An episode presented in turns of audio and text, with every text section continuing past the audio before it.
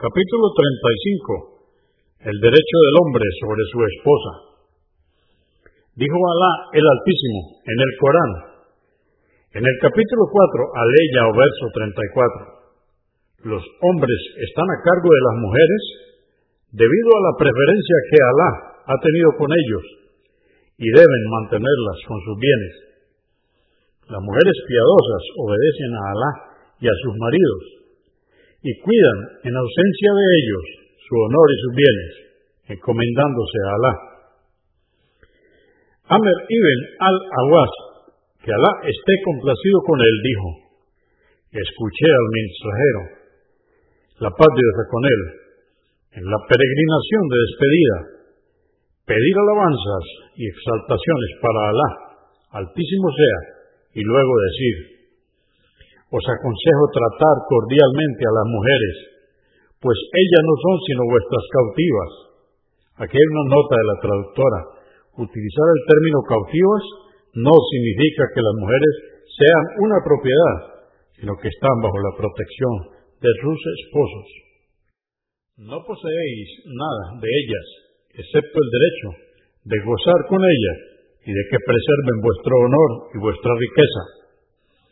Si han incurrido claramente en una falta grave, separaos de ellas y escarmentadlas, pero sin brusquedad. Y si se componen, no las molestéis ni las dañéis. ¿Acaso no tenéis derecho sobre vuestras mujeres? ¿Acaso no tienen vuestras mujeres derechos sobre vosotros? En cuanto a vuestros derechos sobre ellas, que no permanezcan a solas con quien no deseáis, y que no permitan la entrada a vuestras casas a quien no deseáis.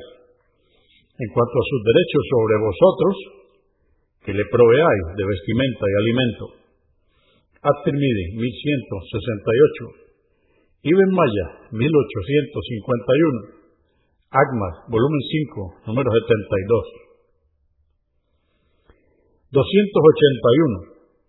Narró Abu Huraira, que Alá esté complacido con él, el mensajero de Alá, la paz de Dios con él, dijo, si el hombre llama a su mujer al lecho y no acude sin una excusa justa, y duerme enojado con ella, los ángeles la maldicen hasta el amanecer. Convenido por Al-Bukhari, volumen 9, número 258, y Muslim, 1436. En otra versión registrada por Al-Bukhari y Muslim, dice, si duerme la mujer en otro lecho apartada de su marido, la maldicen los ángeles hasta que amanezca. Según otra versión dijo el mensajero de Alá, la paz de Dios con él, juro por quien tiene mi vida en sus manos, que si un hombre llama a su mujer al lecho y ésta se niega, aquel que está en los cielos permanece indignado con ella hasta que esté complacido de ella, su marido. 282. Narró Abu Huraira, que Alá esté complacido con él, que el mensajero de Alá, la paz de Dios con él, dijo, no es lícito para una mujer ayunar sin el permiso de su marido, estando éste presente, ni debe, sin su permiso, permitir la entrada de otros a la casa. Convenido por Al-Bukhari, volumen 9, número 259, y Muslim, 1026. 283. Narró Ibn Umar, que Alá esté complacido con él, que el mensajero de Alá, la paz de con él, dijo, todos vosotros sois pastores, y todos vosotros sois responsables de vuestro rebaño. El gobernante es pastor y responsable de su pueblo. El hombre es pastor de su casa y su familia. La mujer es pastora de la casa de su marido e hijos. Todos vosotros sois pastores y responsables de vuestro rebaño. Convenido por Al-Bukhari, volumen 2, número 317, y Muslim, 1829. Agmar, volumen 2, número 5. 284. Narró Abu Astal ibn Ali, que Alá esté complacido con él, que el mensajero de Alá, la paz de Dios con él, dijo, Si un hombre llama a su esposa para cohabitar con ella, debe acudir inmediatamente, aunque esté ocupada en el horno haciendo pan. At-Tirmidhi 1160 An-Nasai.